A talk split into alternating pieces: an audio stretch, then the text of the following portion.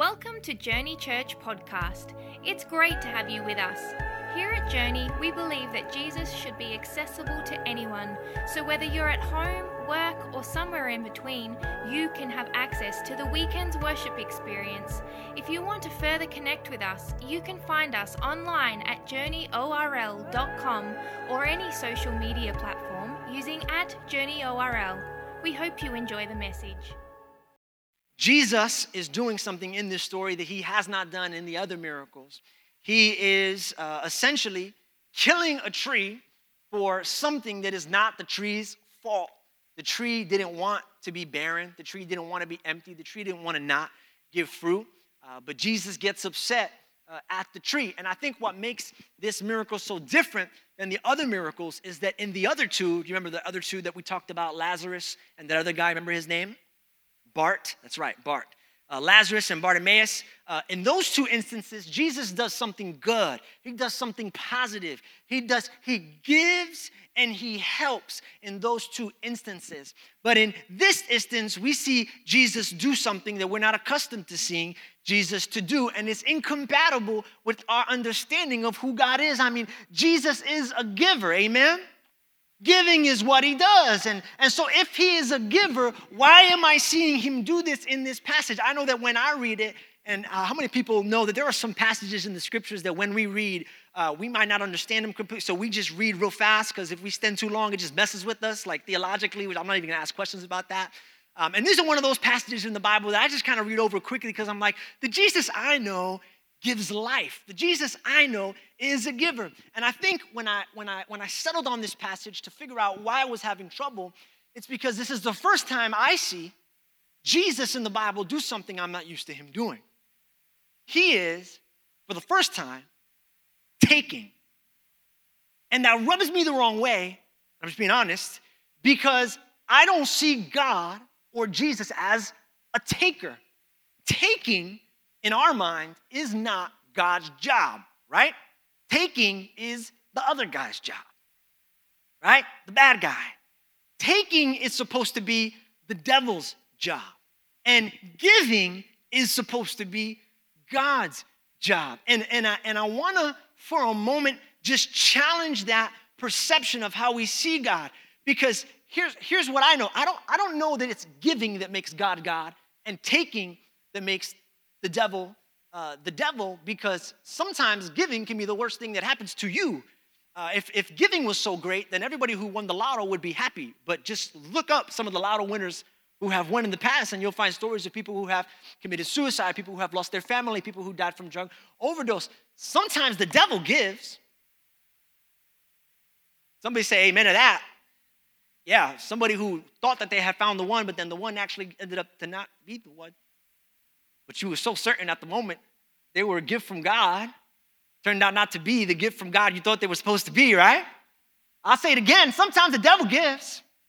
Giving and taking is not what separates God from the devil. What separates God from the devil is, is intent. In other words, God is not always the giver and the devil is not always the taker. Sometimes God is the taker and the devil is the giver, but God's intention is always to help, but the devil's intention is always to harm.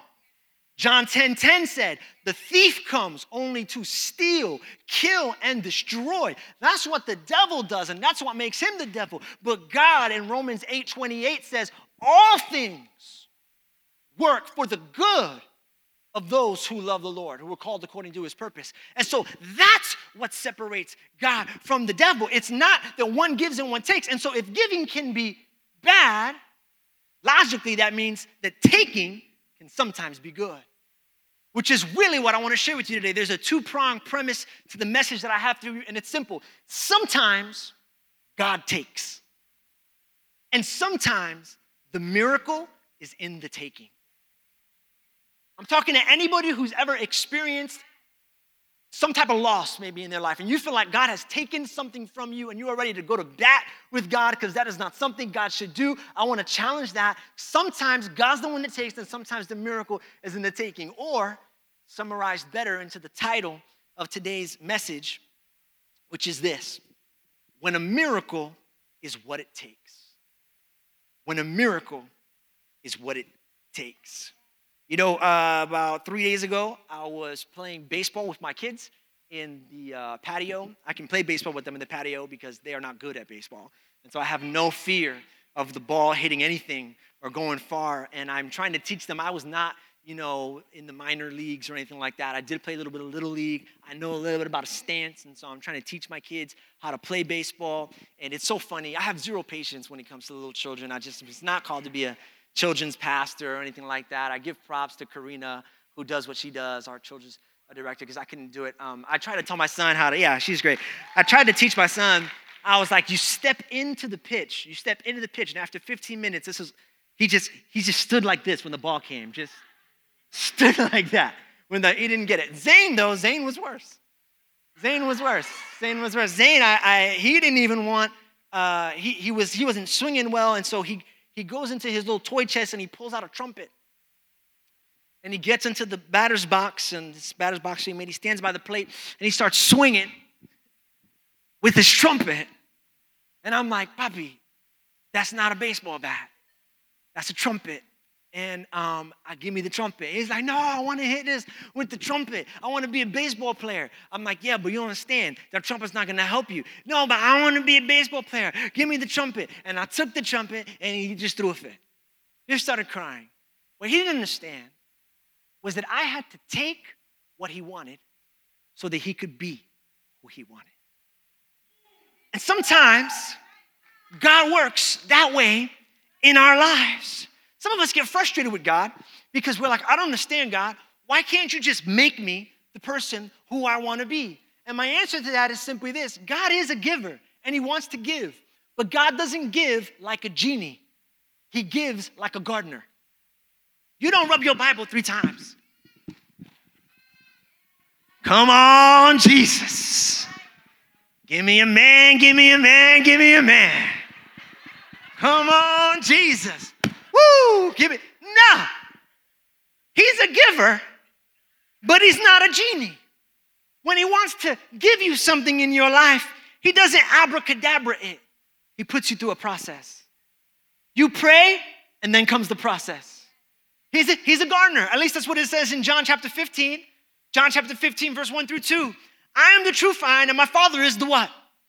The gardener. He cuts off every branch in me that bears no fruit, while every branch that does bear fruit, he prunes so that it will be even more fruitful. I don't know if you've ever seen a tree that has been pruned and a tree that has not been pruned. I didn't really understand this concept until the trip recently in uh, Texas. I was watching some rose bushes, and half of the rose bushes were beautiful in bloom, red, just, just just you take your breath away. Half of them were dead. I was with the guy who owned the ranch. I said, Hey man, how come these are alive and these are dead? I said, Did you feed these more? He said, No. I said, Did these get more uh, water? He said, No. I said, Did these get more sunlight? He said, No. I said, Well, what did you do to these that you didn't do to those? He said, I cut these. It is counterintuitive, but when God wants to give something in your life, He often first times has to take away. God takes momentarily so that he can give eternally. That's what he does. He prunes and he cuts and he pulls, but not because he's a thief and not because he wants to steal. He actually wants to give you more than you started with, but he can't do it unless he first takes. That's how it works. That's how pruning works. That's how it is in the Bible. There was another story where there was this, there was this, uh, uh, this, this young boy, and there was this crowd of people. It was 5,000 people. Jesus was teaching. 5,000 people had gathered to hear Jesus, to hear, to hear Jesus. Isn't that awesome? I just say that because I often hear some people in the lobby, we talk to each other, hey, I love you. What do you love most about Trinity Church? We say, well, I love that it's, you know, it's a good size. It's not too small, but it's not too big. Can I just tell you that it was never too big for Jesus? I just want to say that. Like, just get used, enjoy this while you can. Because one day you're going to have to get here at 1045 to find a parking spot. I mean, earlier. If you get here at 1045, you're not going to have a parking spot. That's what I meant. One day you got to get here at 9:15. Or else we're gonna put you in overflow, which is gonna be that room right there. We have it all planned out, guys. I'm just saying, we asked about miracles, talked about we talked about expectation. We've got an expectation for Easter. And not because we're anything great, because I think when people, because we are church built on Jesus, when you talk about Jesus, people gather. They, they need to hear the gospel. They want to hear a story of life. And so, anyway, 5,000 people gather to hear the story of Jesus. Jesus is talking to them, teaching them, and all of a sudden the people get hungry. I guess not all of a sudden, it's going to happen eventually.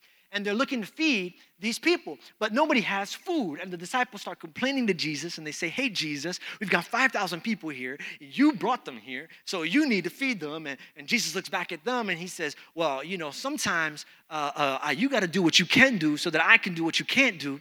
And so why don't you just find some food and then I'll do the miracle? Again, that's our work part, right, from last week. And so the disciples go out and they find this one boy, this one boy who has five loaves of barley bread and two fish. And that's the all food in the whole 5,000 people. Like nobody was prepared. This is a terrible plan. Whoever put this together did not forecast. Terrible plan. One boy's got five loaves of barley bread and two fish.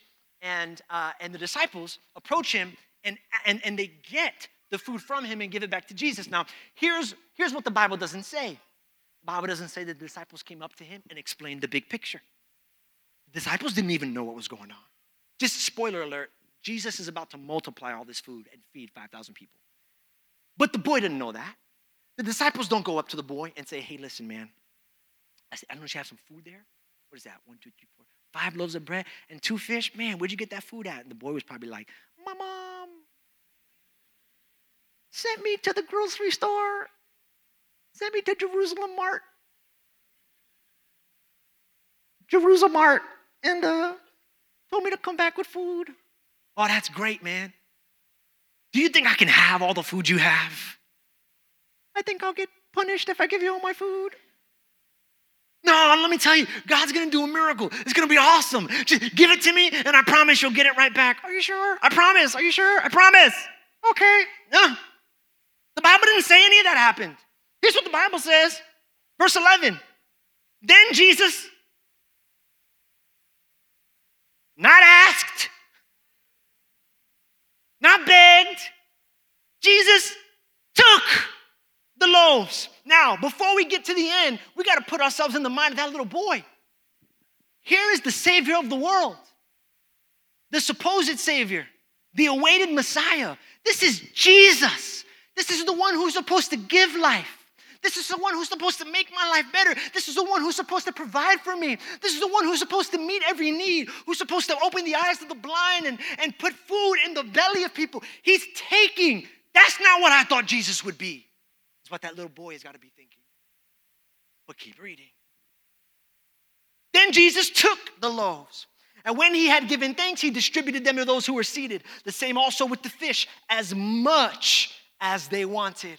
And when they had eaten enough, he said to his disciples, Gather up the leftover pieces so that nothing will be lost. There's a difference between taken and lost. Just because he took it doesn't mean it's gone. We'll get that later. So they gathered them up and they filled 12 large baskets with pieces from the five barley loaves, which were left over by those who had eaten. And when the people saw the sign, the attesting miracle that he had done, what that he had done, they began saying, This is without a doubt the promised prophet who is come into the world. When, when Jesus took the bread and the fish, that boy must have had so many questions. When has God ever taken something from us and we've had questions after he take it? After he took it?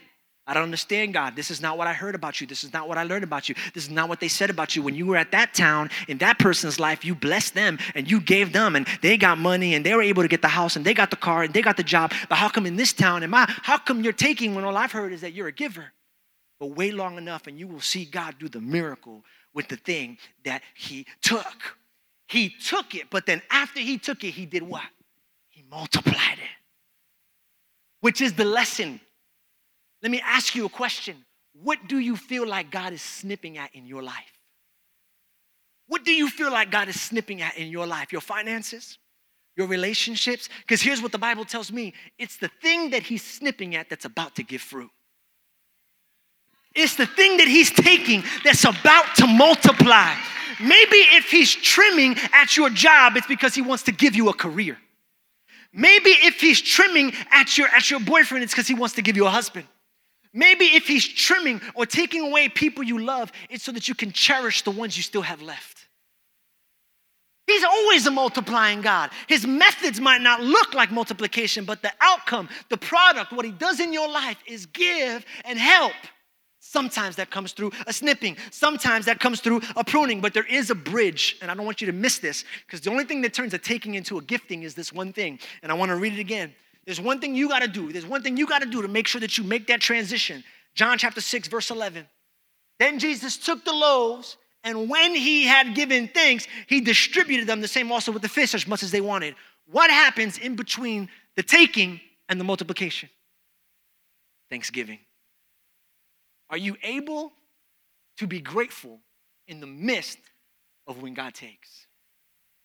Because it is your gratitude that unlocks the multiplication. It is your gratitude that unlocks the miracle. I've learned so much about God when I became a parent. So much about his patience, so much about his mercy, so much about his goodness. You know what upsets me the most as a parent? Uh, and I know, and now I know this about God now that I am a parent, is when you spend your whole life making sure your kids live,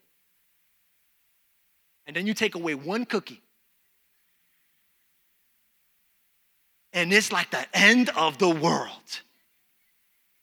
I'm like, it's one cookie. You see those shoes you have on your feet? I did that. You see that shirt you have on your back? I did that. But you took my cookie. You see those teeth you have in your mouth? I did that. The other three cookies you ate? Forget that, but I did that. And you know what I tell my kid every time he complains about the one cookie I took away? Every parent is with me on this. You will never eat cookies again. If that's how you're gonna treat cookies, well, forget that. No more cookies in this house. That's what we always do. Is that just Liz and I, or I don't know? The thing they complain about, we threaten to take away. But when they are grateful, we end up wanting to give them more. If they would only learn that, that's the secret. Teenagers, it still works. If you would just be grateful with your parents, you would get what you, I'm telling you. The moment they say you can't stay out past plus 10, you need to look at them and say, whatever you say, mom or dad, I understand. You have my best interest in your favor. They're gonna be like, oh, shucks. Stay out till 11 p.m. What the heck? Go ahead. This is the way it is. And I know, and I know God is the same way. The moment we begin to complain about the one cookie he took, never mind giving thanks for the shirt on our back and the shoes on our feet and the pants on our legs and the air in our lungs and the fact that we can walk and talk and breathe and move. God's like, well, hey, if that's how you're gonna be, then I'll take away the rest. But if you show me just a little bit of gratitude, just a little bit of gratefulness, I can show you my plan all along with this was to bless you. My plan all along with this was to multiply. And so be grateful because you know God's got the big picture, that He knows things that you don't know, and that He sees things that you don't see. And so that when He takes it and you remember, all things work for the good of those who love the Lord, and you know what, God, then take it. If that's the case, take it all because I know you got my best interest in your mind. That's what I've learned. And when I look at the passage in the fig tree, Mark chapter 11, verse 12 to 13, let's go back a little bit. This is the beginning of the fig tree story. And notice some things. The next day, as they were leaving Bethany, Jesus was hungry. Seeing in the distance a fig tree in leaf. That's significant. I'll tell you why in a second. Seeing a fig tree in leaf, he went to find out if it had any fruit on it. And when he reached it, he found nothing but what? But leaves, because it was not the season for figs. Now, you have to understand a couple of things to really understand what's going on in this passage. First off, he says it wasn't the season for figs, but all that means is that it wasn't time to harvest the figs from the tree. In other words, the tree should not have had fruit on it because it wasn't time to harvest them. That's what it means, which is not a big deal. Fine, the tree shouldn't have had fruit, but the tree also should not have had leaves because a fig tree is unique in the way that before the leaves develop in a fig tree, the fruit develops. So the fruit comes in before the leaves. That's how a fig tree works. And so what that means is that where there's leaves, there's what? So Jesus really shouldn't have been frustrated because it wasn't the season for harvesting figs. There shouldn't have been fruit on any of the trees. Now, another thing you have to understand is that Jerusalem is full of fig trees. They're everywhere. They're like you know, weeds like that would grow for you and I. They're just everywhere. And he was walking down a path that had a ton of fig trees, but none of them had leaves. one of them had leaves, which is why he was able to notice it in the distance. He says, Oh, look at that. Fig tree shouldn't have fruit right now, but I see leaves. And so he went over to the tree to see if there was fruit because a tree with leaves is supposed to have fruit. Are you with me? And here's the lesson that God is trying to tell us not everything that looks good is good. Shakespeare said, Not everything that glitters is gold. Kanye said it too, but he took it from Shakespeare. Took it from Shakespeare. So did uh, Neil, uh, whatever that guy was. He said it too. A bunch of people said it. But they all got it from Jesus. Jesus' version was not every tree that has leaves has fruit. Jesus was frustrated because of the false promise that that tree made. Not everything that seems good or should be good is good. And maybe the reason why God took it is because He knew it wasn't going to put in your life what you needed it to deposit in your life. A promotion should be good, it should be good. But maybe the reason why you didn't get that promotion is because God knew something about that promotion you didn't know. Getting accepted into the college of your dreams should be good. But maybe the reason why you didn't get that acceptance letter is because God knew something about that tree that you didn't know. Being married should be good. Should be. Maybe the reason why you're still single is because God knew something about that guy that you were supposed to marry that you didn't know. Buying a home should be good, but maybe God knows something about your finances that you didn't know. Having a child should be good. All these things should be good, but maybe God knows something. Definitely, God knows something and sees something that even the good things, even a tree that has leaves, not every tree that has leaves has fruit. A fig tree is making a promise I will satisfy you. You come here. I think that's why we get so attached to those things that we want, those quote unquote miracles that we're asking for. Hey, if I get that, I'll get this. If I have that, I'll have this. If I make it over there, then I'll have this. There's a promise for that tree with leaves on it that we're trying to get, but God's saying, hey, don't, don't, don't, I've, I've seen it. Don't, trust me, I'm gonna take it from you. You don't want it. Because here's the thing God doesn't look for promises, He looks for produce. When he was at that tree, he didn't get upset because the tree had leaves. He got upset because there was no produce, there was no fruit. God is looking for things in your life that are going to help you be who you want to be and go where you want to go. He wants to develop things inside of you. And so if he takes it, you got to trust him because he knows something about it that you didn't know. And oftentimes you don't know until it's too late. Am I right? How many of us have either gotten something or gotten someone that was supposed to be good for us that ended up being the worst for us. And we didn't find out until it was what? Till it was too late. Here's what I love about Jesus Mark chapter 11, verse 13. Seeing in the distance a fig tree in the leaf, he went to find out. In other words, he went before you. Did you see that? The disciples were back he said, I see it. Let me go check that out because you know what? I'd rather be the one who experiences the disappointment than them experience the disappointment. So I'm gonna go ahead of them. And he did experience disappointment on that cross so that we wouldn't have to. He went ahead of us, he experienced it, he saw it, and we gotta put our trust in him because not everything that looks good is good. So you gotta trust in the one who knows. One time in Genesis, there was this guy named Lot and this guy named Abraham. And Lot was Abraham's nephew. They were family. Their families were growing big. And one day they had to divide. And, and, and Abraham looks at Lot and he says, Lot, you pick a direction to go, and I'll pick a direction to go, but you pick first, and I'll pick second. You tell me where you want to go, and I'll, t- and I'll go wherever you don't want to go. And here's what the Bible says about Lot's choice. Straight from the Bible. You're going to see something in parentheses that was not my addition. The Bible adds that in there. Genesis 13 10. Lot looked around, he looked around, and he saw that the whole plain of the Jordan towards Zoar was well watered. Man, that looks good. That looks good. That should be good. Water is grass. Grass is trees. Trees is fruit. Fruit is life. That should, why would God want to take that from me? Why would God want to give me that? That's great. Lot looked around and saw that the whole plain of the Jordan towards Zoar was well watered, like the garden, like the garden of the Lord, like the land of Egypt. But this was before the Lord destroyed Sodom and Gomorrah. Like, if LOL was invented in biblical times, that'd have been like the perfect insert. Like, like it looked good. There was grass and there was trees and there were fruit, but that was before Sodom and Gomorrah. LOL. What am I trying to tell you? It might look like a garden now, but it might end up to be Sodom and Gomorrah. And in case you don't know what Sodom and Gomorrah is, it's two cities that were blown up by God because of the of the of just the, the, the lifestyle, just the, the, the horrible things that were happening in there. What if what if in taking from you, God was actually saving you?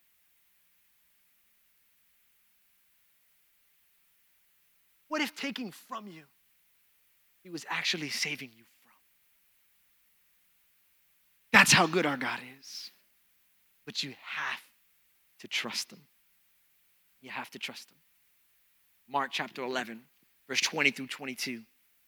In the morning, as they went along, they saw the fig tree withered from the roots. And Peter remembered and said to Jesus, Rabbi, look, the fig tree you cursed has withered. What does Jesus say? Have what? Have faith in God. I was confused when I first read this.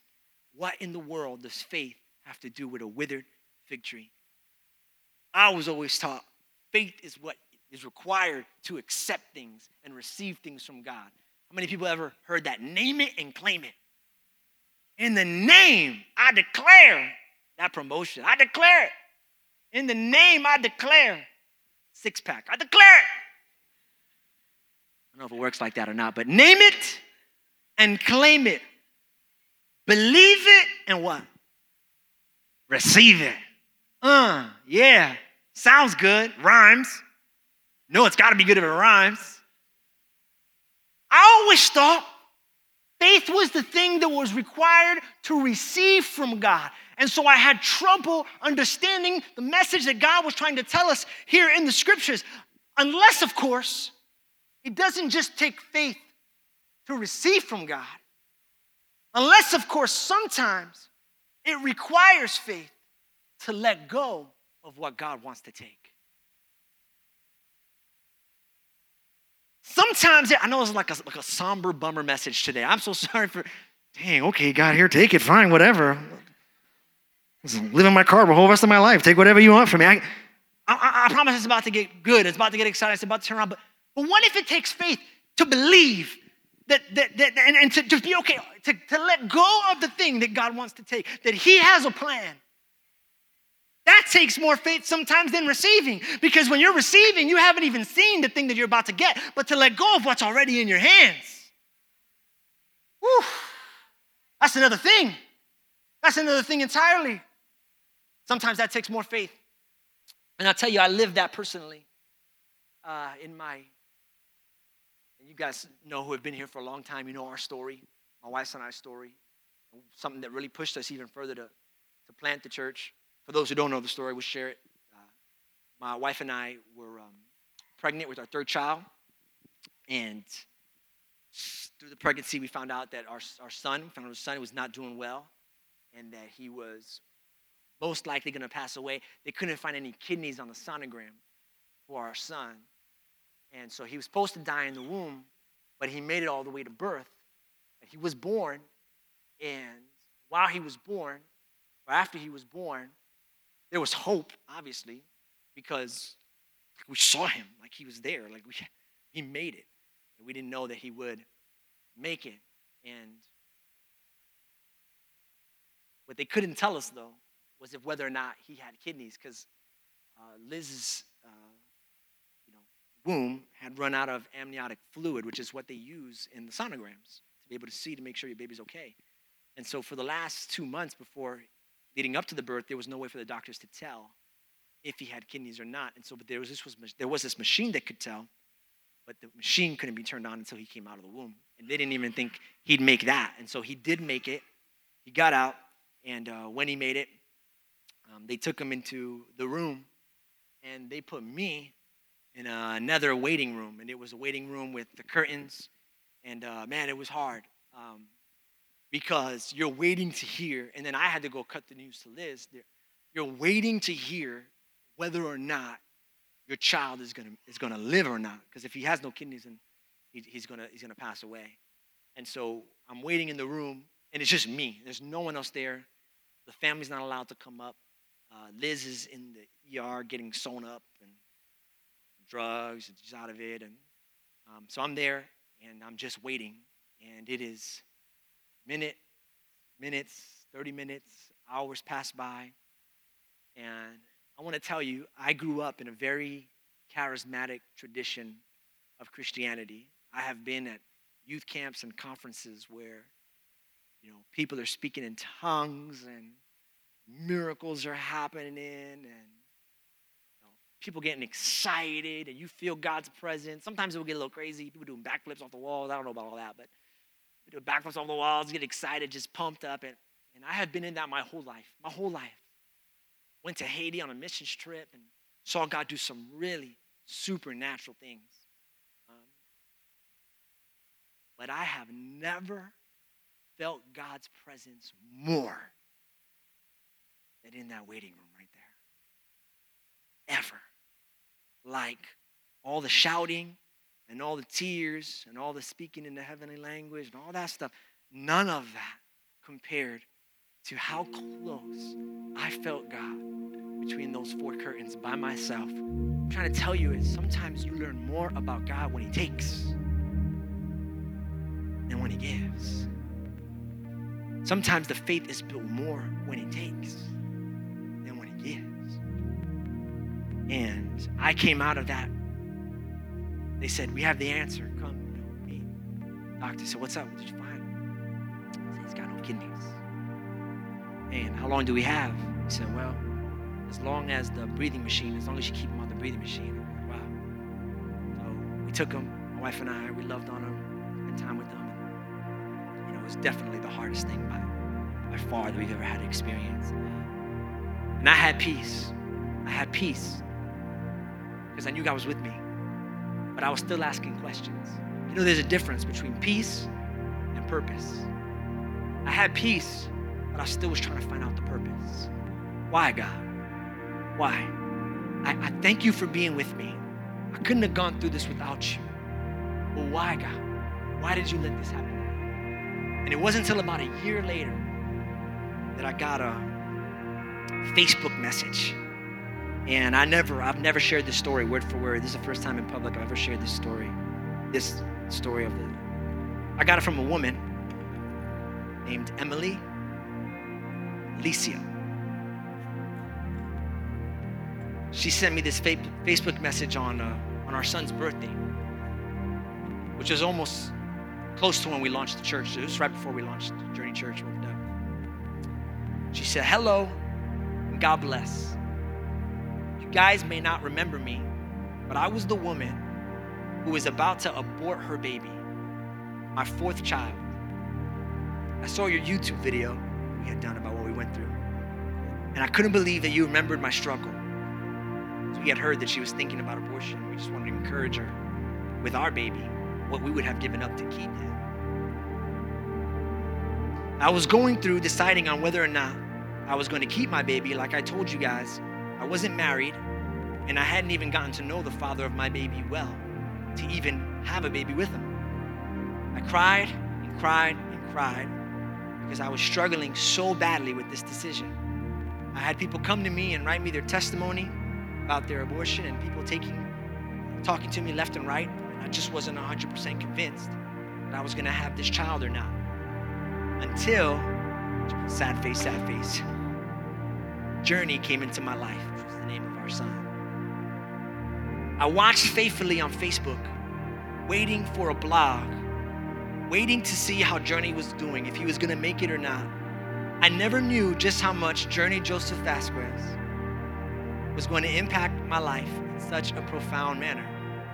I cried so much when he passed away that day for me, that day stays marked in my heart forever.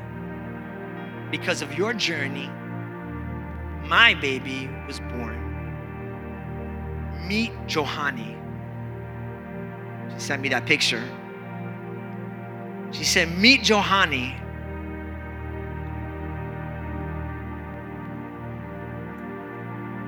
You two have no idea how much you mean to me and Johanny. Here we are about to enter into August, and tears flow heavily because I look back now and realize that this day coming up would never have been possible if it wasn't for you, Liz, and baby Journey. August 18th, I gave birth to her, and I named her Johanny because it means God is merciful. Johanny Nicole Rojas. Six pounds, 13 ounces, 19 inches long, born at 10:39 a.m. Thank you for impacting my heart in such a way that can never be replaced. Thank you, Journey. Happy belated birthday.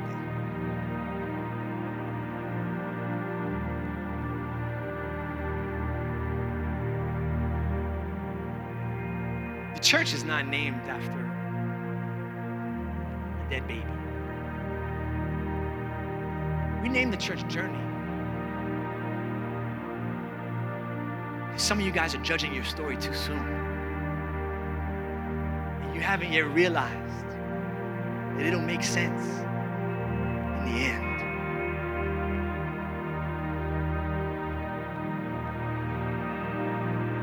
Sorry, it's just, remember, it's hard, man. To see what God did. It didn't make sense then. You know, the fig tree was withered in verse 11. But they didn't know why the fig tree was withered until verse 22. Here's what Mark 11 20 says In the morning, in the morning as they went along, they saw the fig tree withered. And then Jesus said, Have faith in God. Did you see that?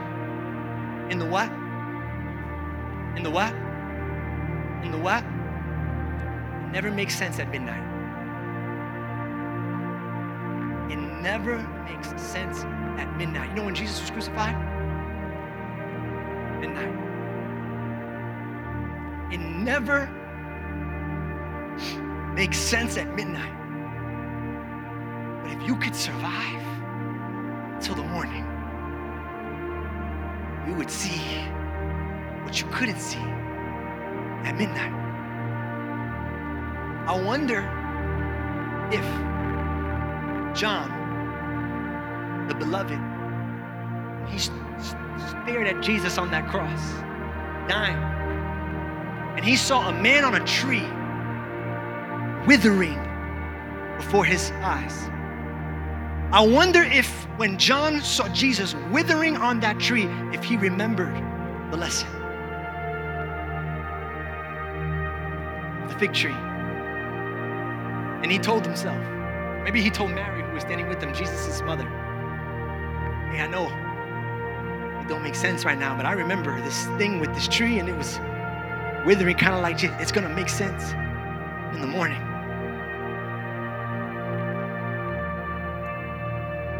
That is why I'm a Christian. Because Jesus died on Friday at midnight. Then came Saturday, the questions and the wondering and the purpose and the pain. But then came Sunday morning. But then came Sunday morning. God told me to tell somebody the morning is going to come. If you can just make it through the midnight, He'll show you His faithfulness in the morning. So don't give up and don't let go.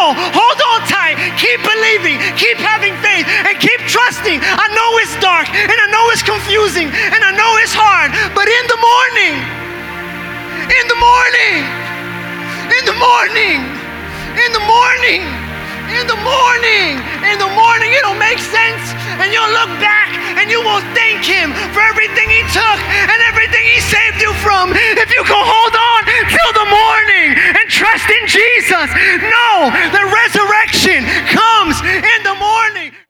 Thanks so much for joining us today. We hope you've been blessed and encouraged by this message. We'd love to know how this ministry is touching your life. If you would like to share your testimony or if you have any prayer requests, please email us amen at journeyorl.com where we'll have a team of people ready to celebrate with you and pray with you. Also, if you would like to help support the ministry of Journey Church in a financial way, you can do so by visiting journeyorl.com and choosing the giving option. or text JourneyORL to 77977. We hope you'll join us again soon. Have a great week.